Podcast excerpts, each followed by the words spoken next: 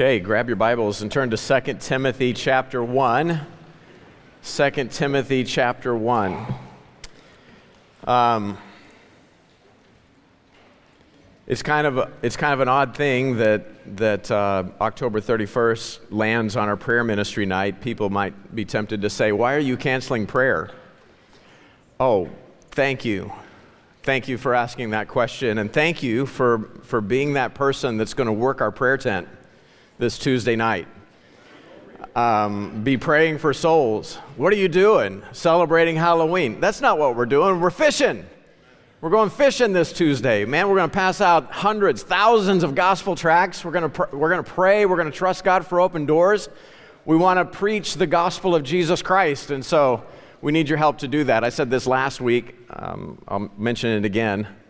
I'm not going to, this will be the first uh, harvest festival, trunk or treat, whatever you want to call it. This, this is our first MBT fishing, uh, fall fishing expedition that I haven't been able to be a part of. My nephew's getting married on Tuesday night. That gives you insight into my family. Pray for us. I'll be at a wedding. All right.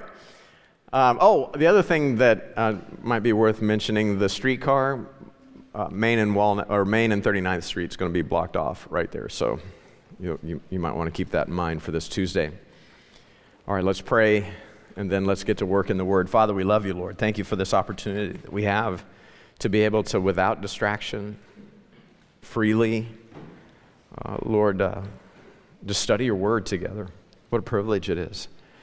God, we don't want to be guilty of wanting to find out things about the Bible alone. We want to know what your word says so that we can reorder, we can reprioritize our lives to follow your instruction. Lord, we want to be equipped for the work that you've called us to. And so, God, we're asking for your help this morning. Uh, Lord, I, I pray that you'd take the weakness of my flesh and you'd set that aside. And, and Lord, the, your word, the power of your Holy Spirit, God, that it would speak to us this morning not because I or any of us deserve it, but because we belong to you through Jesus Christ our Lord. Because you deserve to get all the glory out of our lives. And so, Lord, we just confess that we need you this morning. We pray that you'd help us in Jesus' name. Amen. Okay, so just quick review. In verses 1 and 2, we saw the introduction, we saw the to and the from. And then in verse 3, we saw our need to have a pure conscience where the body of Christ is concerned. Verse 3, he says, I thank God, whom I serve from my forefathers with a pure conscience, that without ceasing I have remembrance of thee in my prayers night and day. And we saw that a great way to have that clear conscience is that we're praying for one another. And then in verse 4, we saw that we had a need to be in real, healthy relationships. Paul says to Tim, greatly desiring to see thee, being mindful of thy tears, that I may be filled with joy. And then verse 5 When I call to remembrance the unfeigned faith that is in thee, which dwelt first in thy grandmother Lois and thy mother Eunice, and I'm persuaded that in thee also. So we saw our third point from this section is our need for an unfeigned faith. Why? Why do we need to have a real, unfeigned faith? Well, because people try to fake faith all the time. And that brings us to verses 6 and 7. Paul really kicks off the letter now, and he just jumps into a, a, higher gear, and he reminds Timothy of this gift of God that he has, and the strength that he has, and the Spirit of God. This brings us to the first of five divine directives in 2 Timothy chapter 1. And so let's pick it up again in verse 4. He's desiring to see Timothy. He's thinking about the relationship that they have together. And seeing him will bring him joy. He's remembering genu- Timothy's genuine faith. He says, I'm persuaded that it's in you. Verse 5.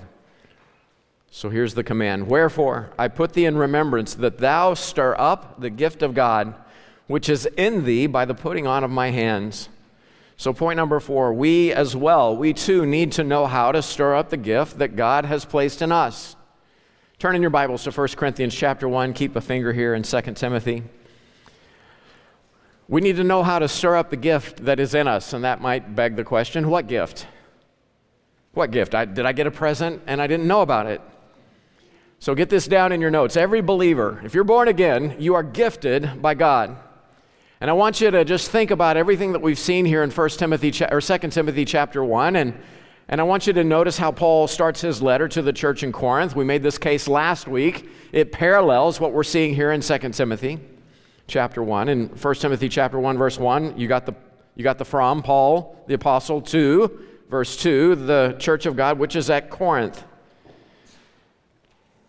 Verse 3, I mean everything just tracks right down the line. Grace be unto you and peace from God our Father and from the Lord Jesus Christ. I thank my God always on your behalf for the grace of God which is given you by Jesus Christ. So here he gives thanks just like he does for Timothy in 2 Timothy chapter 1. Next he encourages their growing faith just like he does Timothy. Verse 5 that in everything ye are enriched by him in all utterance and in all knowledge. Even as the testimony of Christ was confirmed in you, you have a genuine faith. Here it is, verse 7. Here's the command for them to stir up the gift. Verse 7 So that ye are come behind in no gift, waiting for the coming of our Lord Jesus Christ, who shall also confirm you unto the end, that ye may be what? Blameless. Did you guys turn to 1 Corinthians chapter 1? Asked for the answer, and two people gave me the word. That you may be what? Blameless. How am I blameless in the day of our Lord Jesus Christ? Verse 7 says, Come behind in no gift. While you're waiting for the return of the Lord for you, make sure that you don't come behind in terms of your gift. God is faithful, by whom ye, are, ye were called unto fellowship of his Son, Jesus Christ our Lord. So get this down.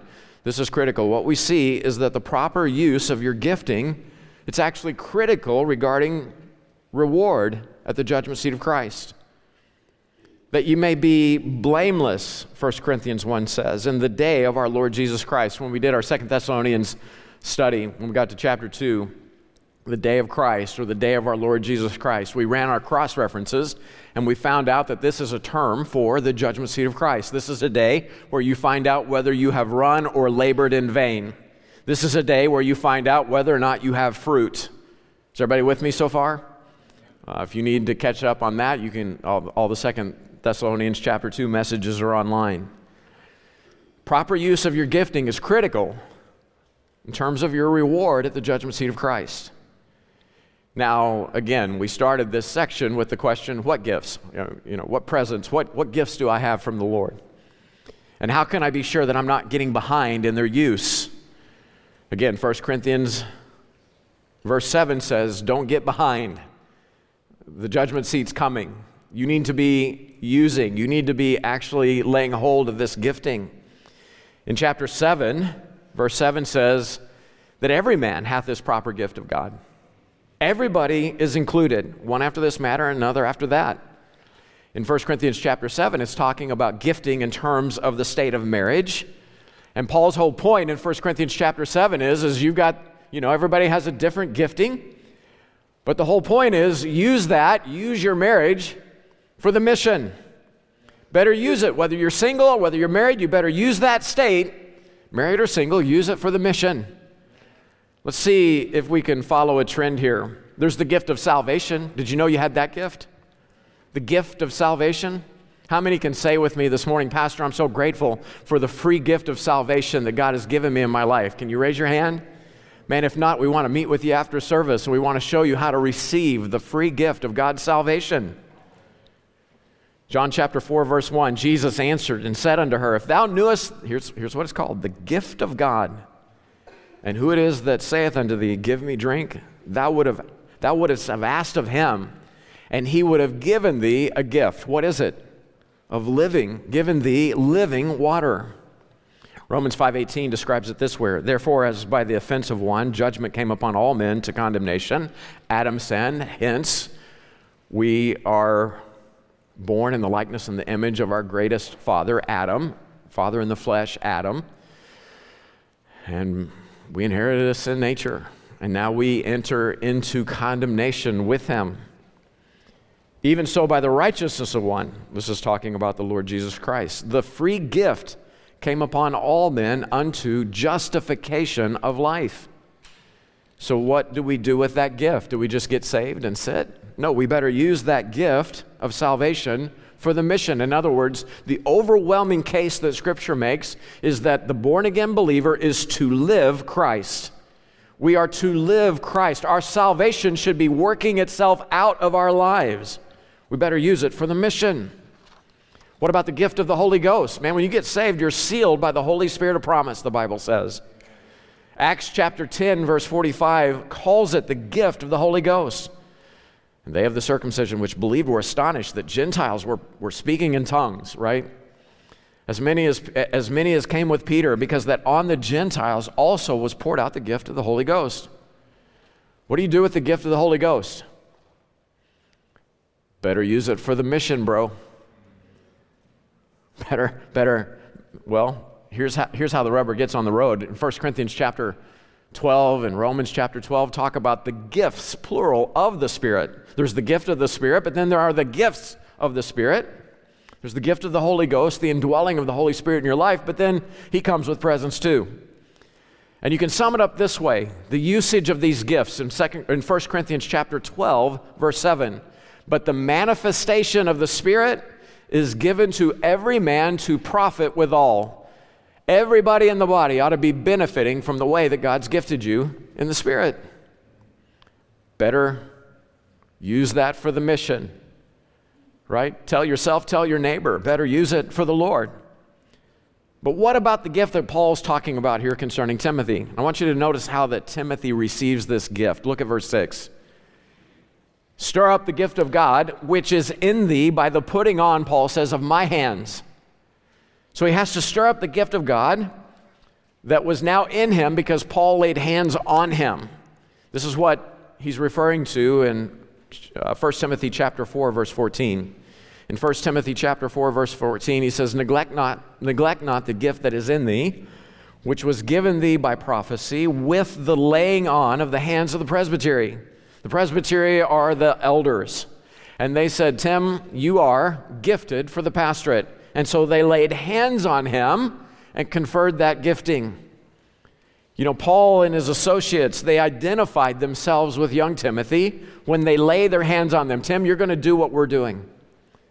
You know, in the Old Testament, when the Israelite brought his annual sacrifice, he laid hands on the sacrifice, and that symbolically identifies him with the lamb that's about to be slain.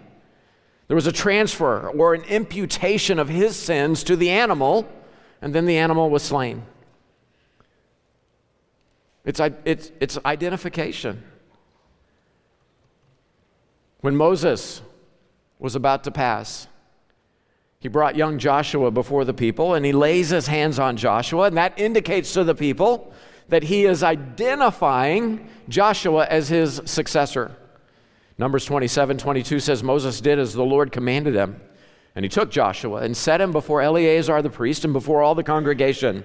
And he, Moses, laid his hands upon him, Joshua, and gave him a charge, as the Lord commanded by the hand of Moses. So look at Deuteronomy 34, verse 9. Look at the result of Moses laying his hands on Joshua, identifying him as his, as his successor. And Joshua the son of Nun was full of the spirit of wisdom, for why? For Moses had laid his hands upon him. And the children of Israel hearkened unto him as, as, and, and did as the Lord commanded Moses. He's full of the spirit of wisdom. He's leading God's people for God's glory. Why? Well, Moses identified him for that task. So, this is what we're talking about. We're talking about Timothy's ordination for ministry he was identified as being ordained for the ministry by the laying on of Paul's hands. It was simply Paul identifying Timothy as being called into the work of pastoral ministry. In other words, he's saying, with the laying on of hands on Timothy, I believe God's called and equipped and gifted Timothy for the work of the ministry. So here's Timothy now. He's ordained, he's a pastor, he's gifted of God, he's a gifted man. And just, I mean, you may not be a pastor, but just like Timothy, you are gifted in different ways, in various ways.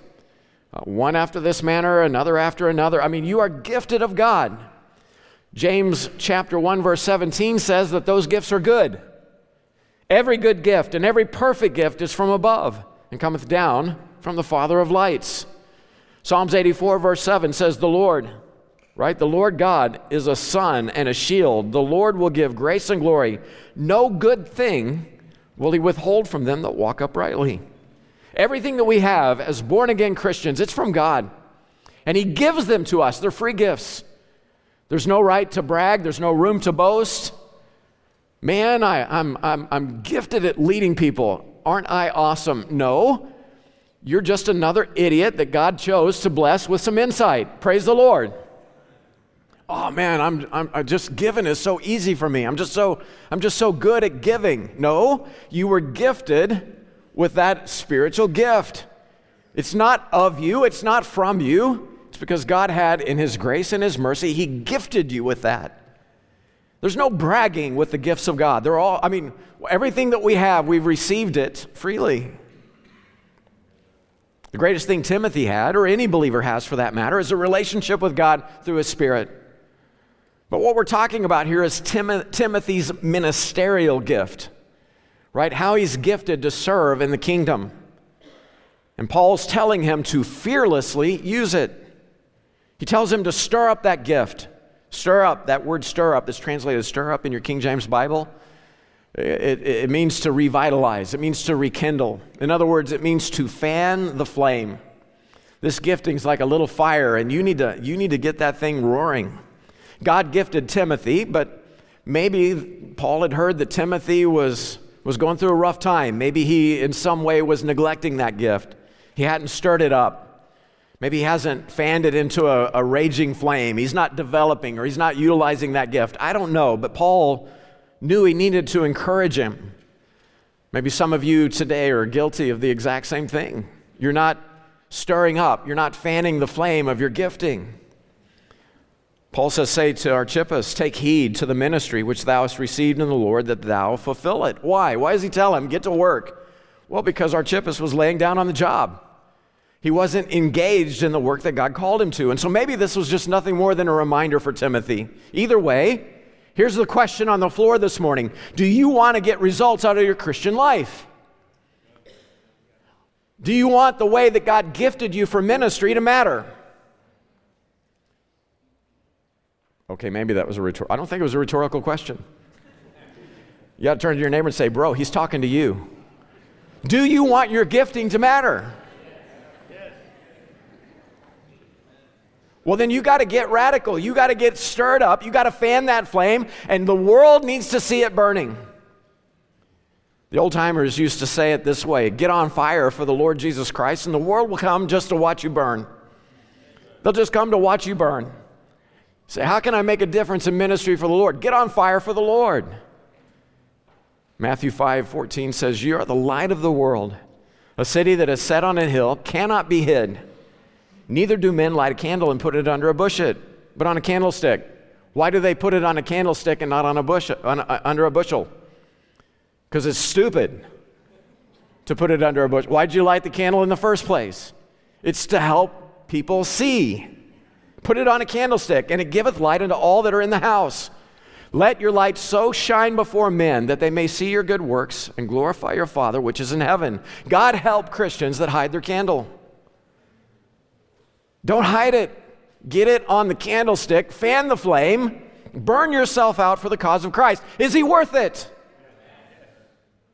You say, well, how? How am I to? how am I to stir up my gifting? How do I do it? Here's the key. Here's the answer. Use it.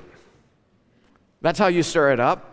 Start using your gifting, everything from your salvation to the indwelling of God Himself and you as His child, how He's gifted you spiritually, ministerially. Start using it. Don't just thank God for it and then set on your sanctified keister.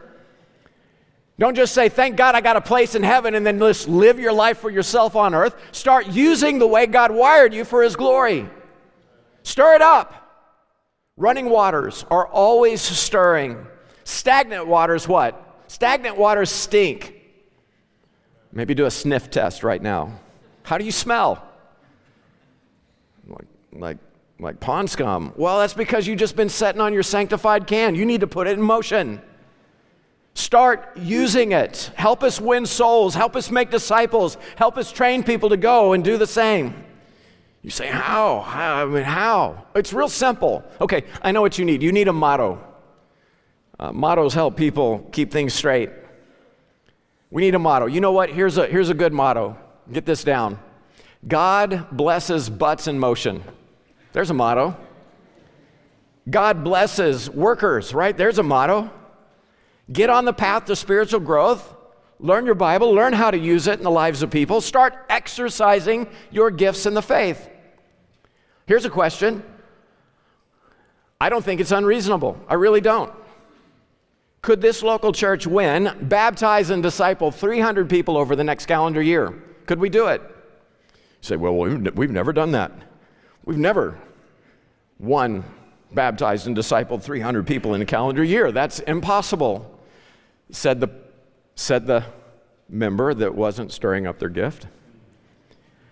You know that we've got regularly over 700 people that attend this church every week week in, week out. Um, the Barna Group would say that means there's probably 900 people that call MBT their church home. And uh, normally that's because, well, in, in a lot of churches, an average attendance of 700 would be like 1,400 people call. But we actually have a high, it's because people attend like once a month, okay? We actually have a higher rate of attendance here at MBT. I'll, I'll bet you I'll bet you 800 to 1,000 people claim that this church is their local church. And we've never, one, baptized and discipled 300 people in a calendar year. And from that perspective, then, 300 is impossible. Why? Well, yeah, it's impossible if we're squelching God's Spirit, if we're just leaving the gifts that God gives us, just leaving them lay. But we could easily do it if we had all engage using how God wired us for His glory. How do you stir up the gift? You use it. Could we trust God for every member to actually be a minister over the next year, stirring up, using their gifting in faith? and trusting God, getting full of faith, trusting God that He's gonna, that God's gonna use me, He's gonna use you to win souls and make disciples. Here's another one. Could we trust God to send at least 30 people out over the next calendar year to reproduce what we're doing? We can if we're all just sitting around calling ourselves Christians but being lazy. Lord, help us. Could we trust God to send out th- at least 30 to reproduce what we're doing here? I mean, why not? Well, how are we going to do that? You know the answer now. Tell your neighbor. Use your your gifting. That's a, we're not slow. I know this. I know you're getting this. Use your gifting, engage. You say, Well, I want to. I want to be part of God's mission. I want to be part of His vision for our church. But the truth is, I'm afraid. Okay, now this is critical. This is a critical hinge in our message and in our lives. Fear quenches the gifting of God. That is a hardcore principle in Scripture. It's all over your Bible. Matthew chapter 25, you've got a servant giving an account to his Lord why he wasted his time, why he's wasted his life. And here's what he says. Here's the excuse that he gives. Verse 25 I was afraid and went and hid thy talent in the earth. Lo, there thou hast, there thou hast that is thine. What the Lord gifted him with, he had it, but it never multiplied for the king's glory. Get this down in your notes. Fear kills faith. Fear killed this servant's faith in his master, and so he didn't do anything. He just hid in fear. Being fearful, here in Matthew 25, is revealed as being wicked at his judgment seat. He says, I was afraid, and I went and hid thy talent in the earth. Lo, there thou hast, that is thine. The Lord answered and said unto him, Thou wicked and slothful servant. Thou knewest I reaped where I sowed not, and gathered where I have not strawed. Thou oughtest therefore to put my money with the, ex- I mean, to the exchangers. At least put it in the bank where it can earn some interest. And then at my coming, I should have received mine own with usury. But let's face it, some of us, we're afraid to do it. We're afraid to engage. Okay, God's word has us covered there if we'll receive it. Verse 6 says, Wherefore I will put thee in remembrance that thou stir up the gift of God which is in thee by the putting out of my hands. You're gifted for the work. You can do it. And here's why. Verse 7 God hath not given us a spirit of fear, What spirit did he give to us? A spirit of power and of love and of a sound mind. So, point number five in our study in this section we must not be afraid to minister in faith. We can stir up our gifts for the ministry in faith because of verse 7, right? We've got supernatural power, we've got supernatural strength, supernatural resource. We can stir up our gifts for ministry. Right? We want to be stirred up, not shaken in fear. We don't want to have we don't want to we don't want to live in fear or be shaken by our circumstances. We don't want to be afraid in the face of a lost world that's careening toward hell. We want to we want to be bold in our faith. Proverbs 29, 25 says, The fear of man bringeth a snare. You get afraid of man. What is that? It's a trap, right? Don't, don't fall for that. Joshua 1 9, Have I not commanded thee, be strong and of a good courage, and be not afraid, neither be thou dismayed, for the Lord thy God is with thee whithersoever thou goest. Isaiah 43, verse 1 Fear not, for I have redeemed thee, and I've called thee by, the, I've called thee by thy name, thou art mine. Over and over. I mean, this is just, this is just a, just a, a, a, a tiny fraction of the promises over and over and over again in your Bible how God is with his people. They should not fear, they should engage with him for his glory. So get this down fear, not only can it kill faith, but it can control you. It can stop you from fulfilling God's plan for your life. Get, fear can get such a grip on you that you're immobilized. Have you ever noticed that? Um, I'm a jerk, or at least I was. Uh, I was probably, mm, I'm guessing, a junior in high school. My little brother, Tom, uh, I, I, my bedroom was down in the basement. And, uh, and I was downstairs and I noticed that my little brother, whenever mom would tell him to take clothes downstairs to the laundry, uh, he'd come, I'd hear him come down the stairs and he'd stop for a second. And then he would run just full, tit, full tilt to the other end of the the, the basement. There's a long basement. He'd run full tilt to the other end of the basement, throw the clothes at the washer and dryer, and then run back. And uh, I'm like, huh, he's afraid of the dark in the basement. Well, I had this gorilla mask. And, uh, and so now I've got it at the ready, and I'm waiting. And uh, I heard mom, a few days later, you know, Tom, take the laundry down. So I'm like, whoa, I ran and I grabbed the, I grabbed the gorilla mask and I, and I run down the hall, halfway down the basement, and I hide in a storage room.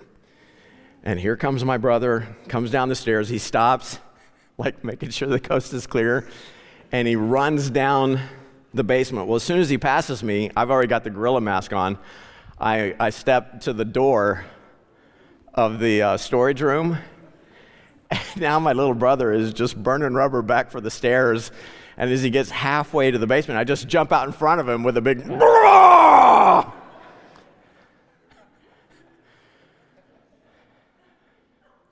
I will be judged in heaven for that moment. My little brother, I jump out in front of him with the roar, and he just goes.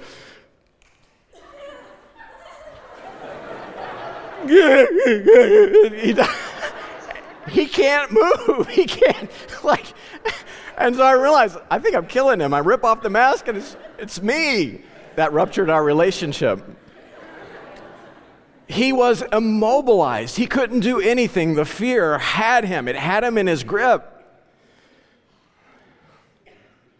Uh, he's been lifting weights. He's been eating his protein. He is now a monster. I wouldn't try it today.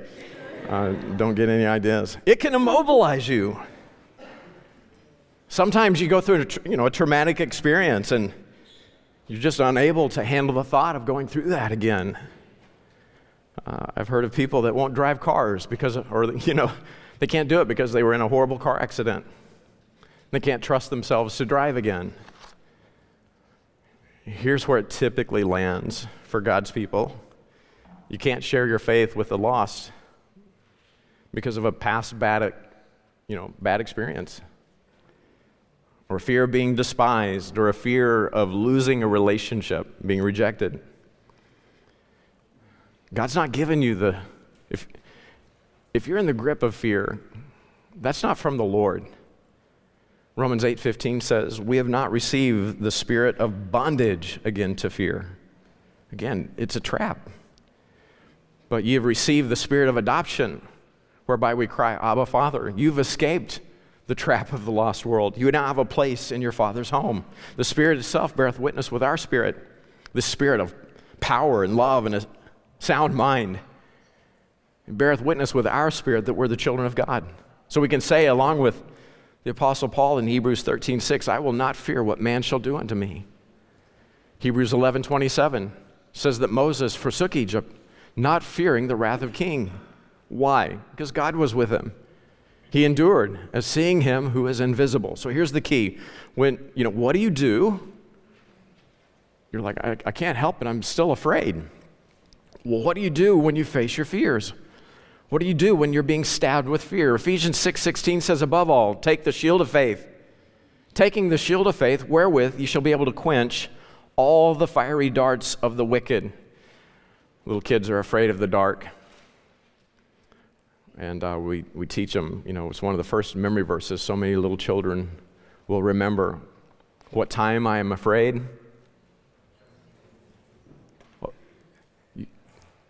Maybe you didn't grow up scared as a kid. What do you do when you're afraid?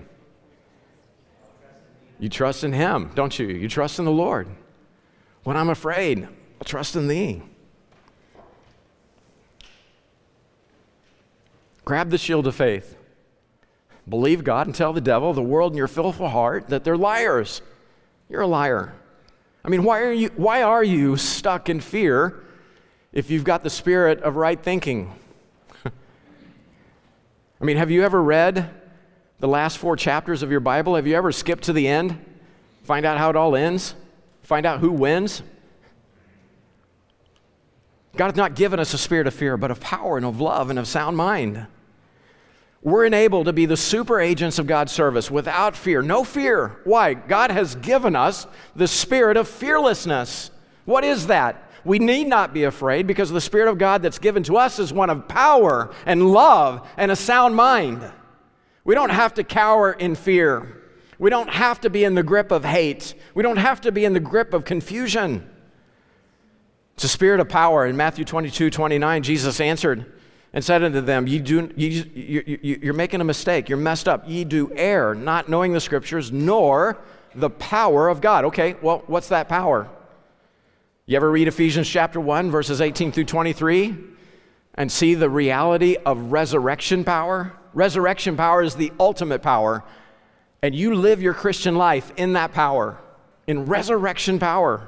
Not even death can hold you anymore. You ever read uh, 2 Corinthians chapter 12, the power of Christ for ministry? Paul sums it up this way in verses 9 and 10. He said unto me, My grace is sufficient for thee, for my strength is made perfect in weakness. Most gladly, therefore, will I rather glory in my infirmities. Why? I'm nobody, but God is somebody, that the, that the power of Christ may rest upon me. So, world, flesh, the devil, do your worst.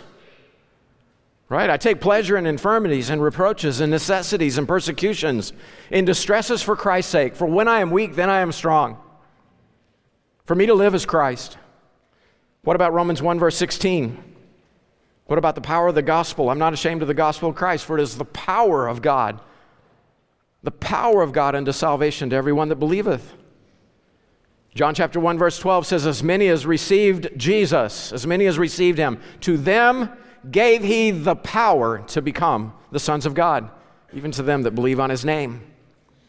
Man, there's power in the gospel. There's power, saving power in the person, the finished work in the name of Christ. Whosoever calleth upon the name of the Lord shall be saved. There's power in knowing your destiny. How does Christ commission the church in Matthew 28? He comes to the disciples and he says, All power, not some power, not a little power. No, all power, all the power, it's His. All power is given unto me in heaven and earth. So you go and do the job that I gave you. When souls, make disciples, train them to do the same. Look at His promise. Lo, I'm with you always, even unto the end of the world. Amen. And so the disciples walked in that power. They believed God, they, they lived in the power of the Lord Jesus Christ. They lived in the power of the Spirit that He gave them.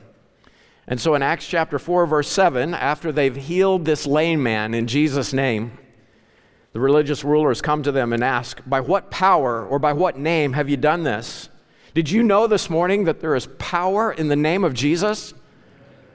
Uh, whenever I was a kid, I used to, I used to love practicing divination. I loved telling people things, hidden things about them that they couldn't know that I know. Um, I thought I had, this is how stupid I was. I thought I had a superpower. I thought I was an X Man or something. And a family member said, What are you doing?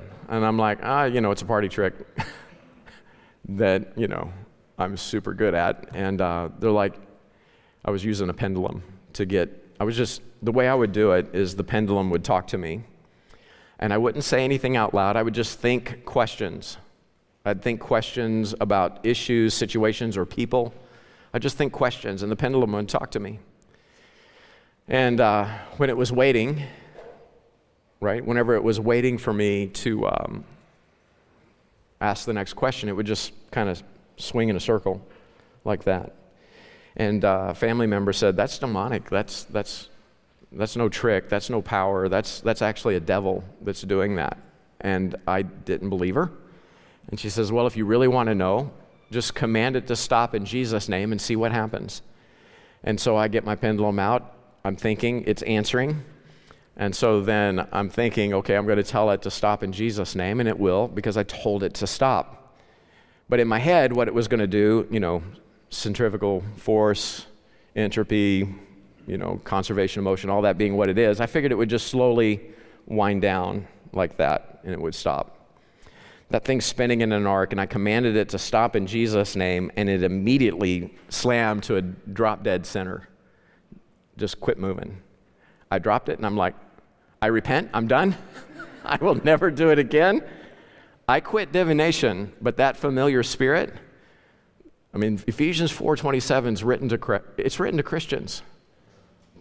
The Bible tells believers neither give place to the devil. That word place means a space, a dwelling room for the devil to operate in your life. Neither give place to the devil.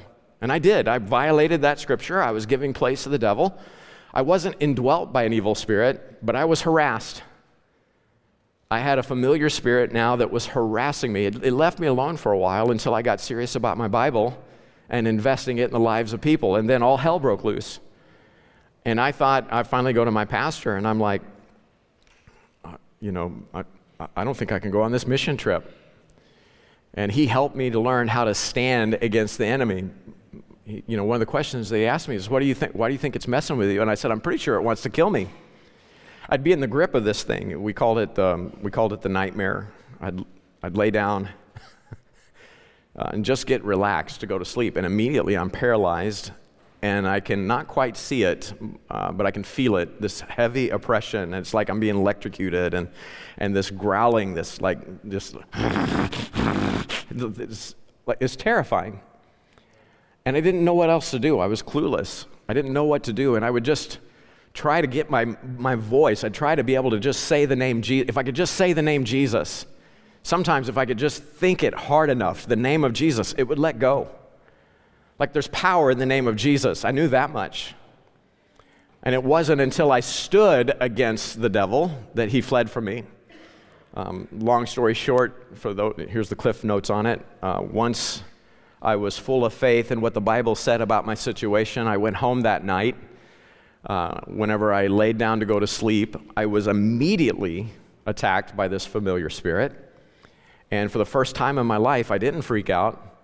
I just prayed to the Lord for the first time in my life God, I don't care what this turkey does. He's wasting his time. As long as I have breath, if you'll have me, I'll serve you. I'm your guy. Whatever you want, however you want it, this dude can go to hell.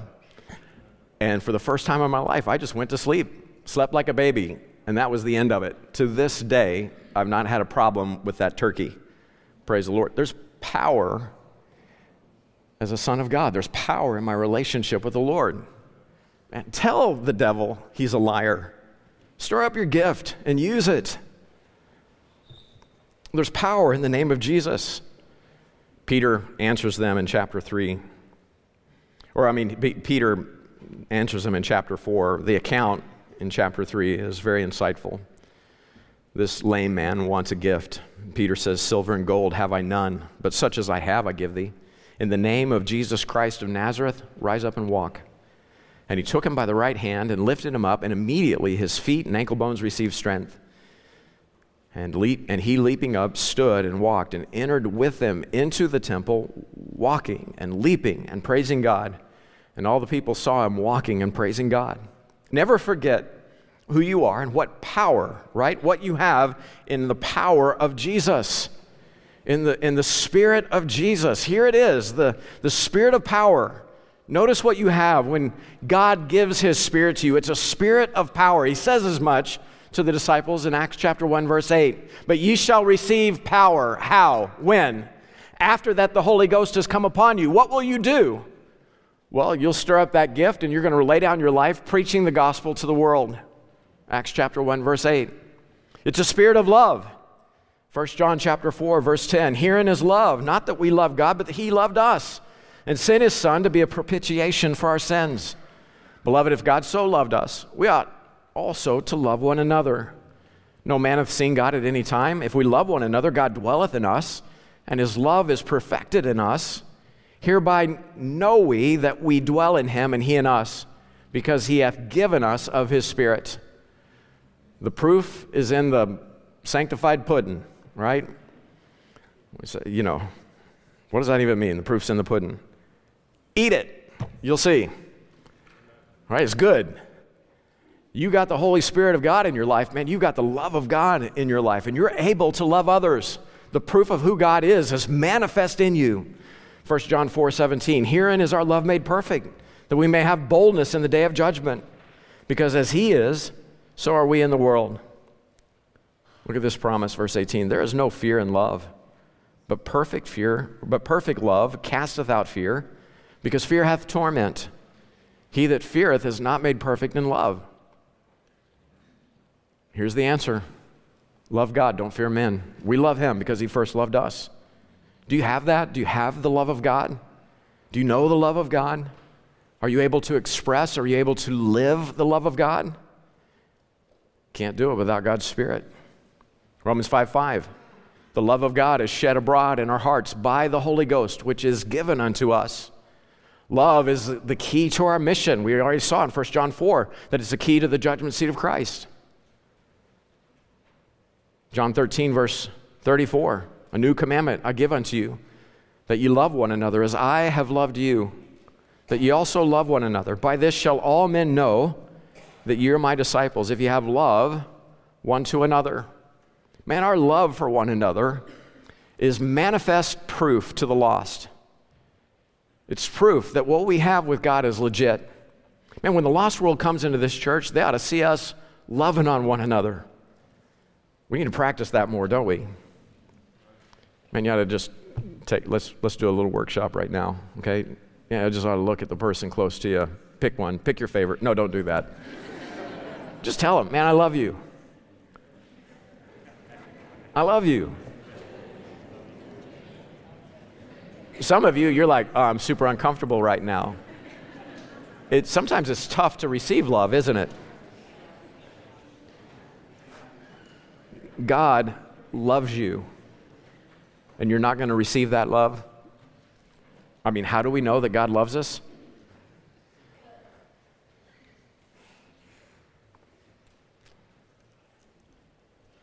Herein is love, not that we love God, but that He loved us and sent His Son to be a propitiation for our sins. Beloved, if God so loved us, we ought also to love one another. Some of you, you need to you need to just give up. You need to quit and just let God love you. You need to receive the love of God.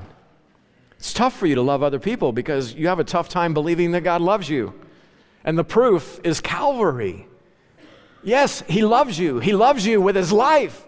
He loves you without reservation. God loves you. Well, I'm kind of a jerk. I don't see how I could. Look at Calvary. He died for you, you jerk. That's the proof. He loves you. You ought to believe it. You ought to receive it. If you do, you can't help but show it. And you're going to be all the time looking for opportunities to make sure that people know you love them and God loves them. Our love is proof, it's manifest proof to the lost. We looked at a similar principle last Tuesday. If you weren't here, you can check out the notes on that online. 1 Corinthians 14 says, If all prophesy, if everybody's preaching the word, and there come in one that believeth not, nor one unlearned. He is convinced of all, he is judged of all, and thus are the secrets of his heart made manifest. And so, falling down on his face, he will worship God. Man, these people are all about the book. It's real in their lives.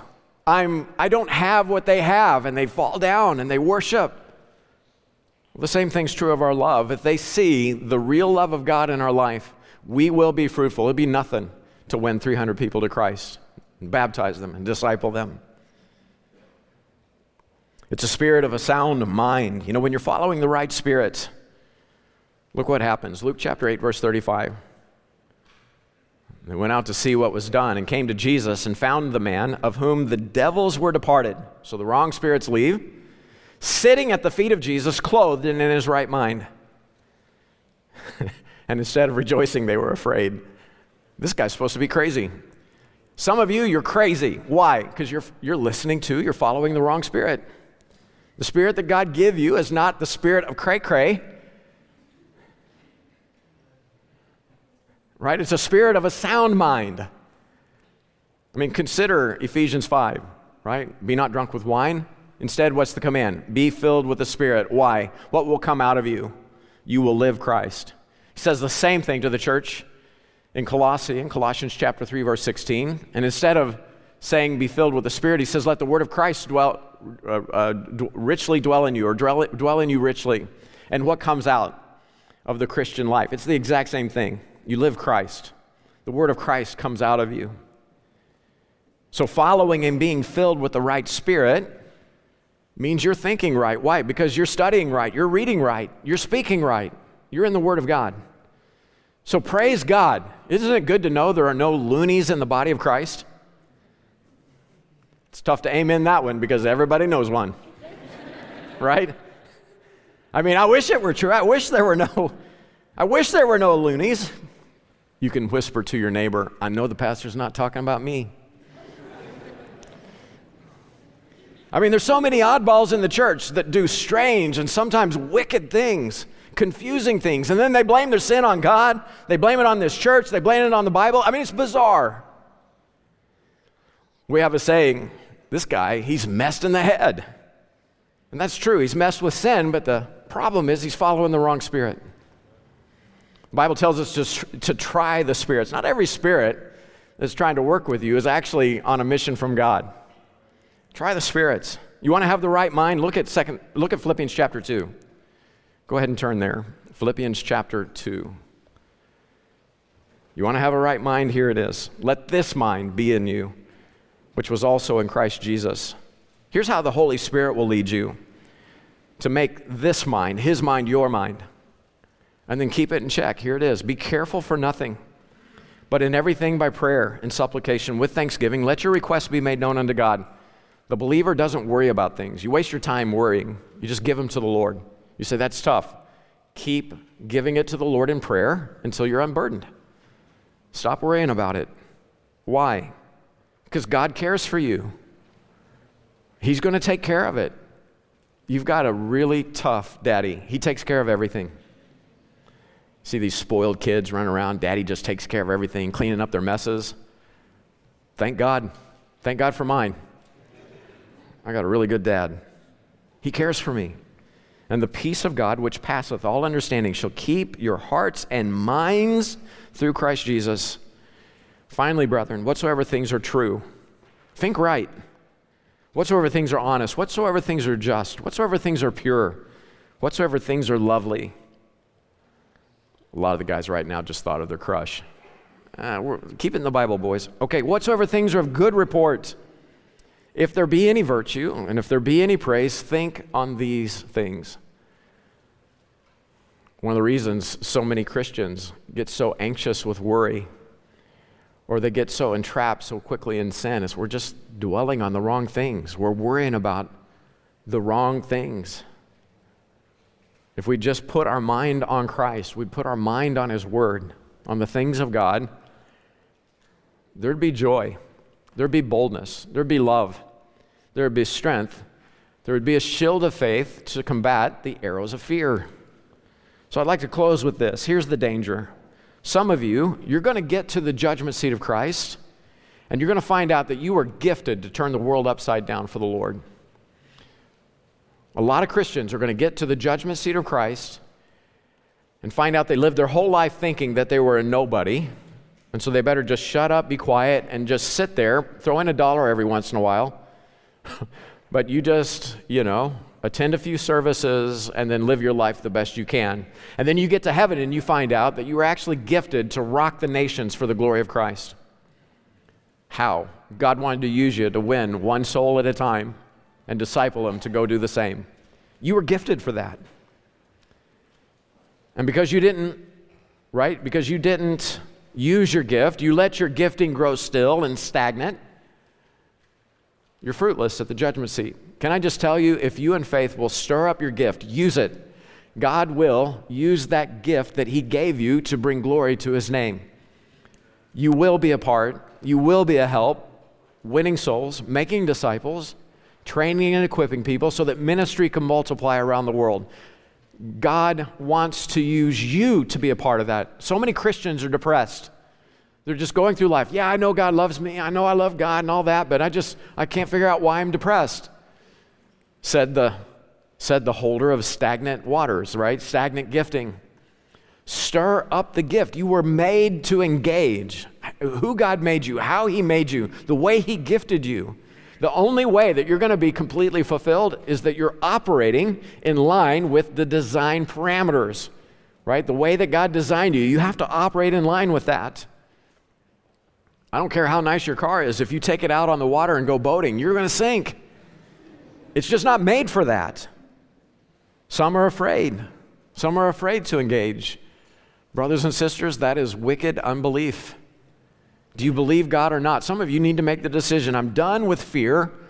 I'm done listening to fear. I'm going to start listening to the word. I'm going to repent and I'm going to engage. I'm going to start serving with this local church in faith. Is this making sense, brothers and sisters? Lord, help us. Father, we come to you today in Jesus' name. Lord, we want to be a people that absolutely 100% believe that you're, at work in our lives. You're at work in our hearts, our minds, and our lives, and you want to use them for your glory. And so, Lord, there are some here today that do not know Christ as Lord and Savior. They don't have the gift of salvation, they don't have the gift of the indwelling of the Holy Spirit. God, please, today, pour out your Spirit on them in conviction, bind the lies of the enemy that says they can take care of this later because they want to do what they want to do today. God, help them to see that today is the day of salvation. Lord, for those who are believers who have not been stirring up their gift, they're not engaging in service to you, they're not engaging to invest your word into the lives and hearts of people. God, I pray that today would be a day of repentance. Lord, some may be confused. Maybe some are dealing with a wrong spirit and they need to be delivered. They need to know how to stand they, know how, they need to know how to resist the devil. God, whatever that is, maybe they need prayer or counseling. Lord, have your way with each of us, every heart, every life, for your glory. We ask in Jesus' name. Amen.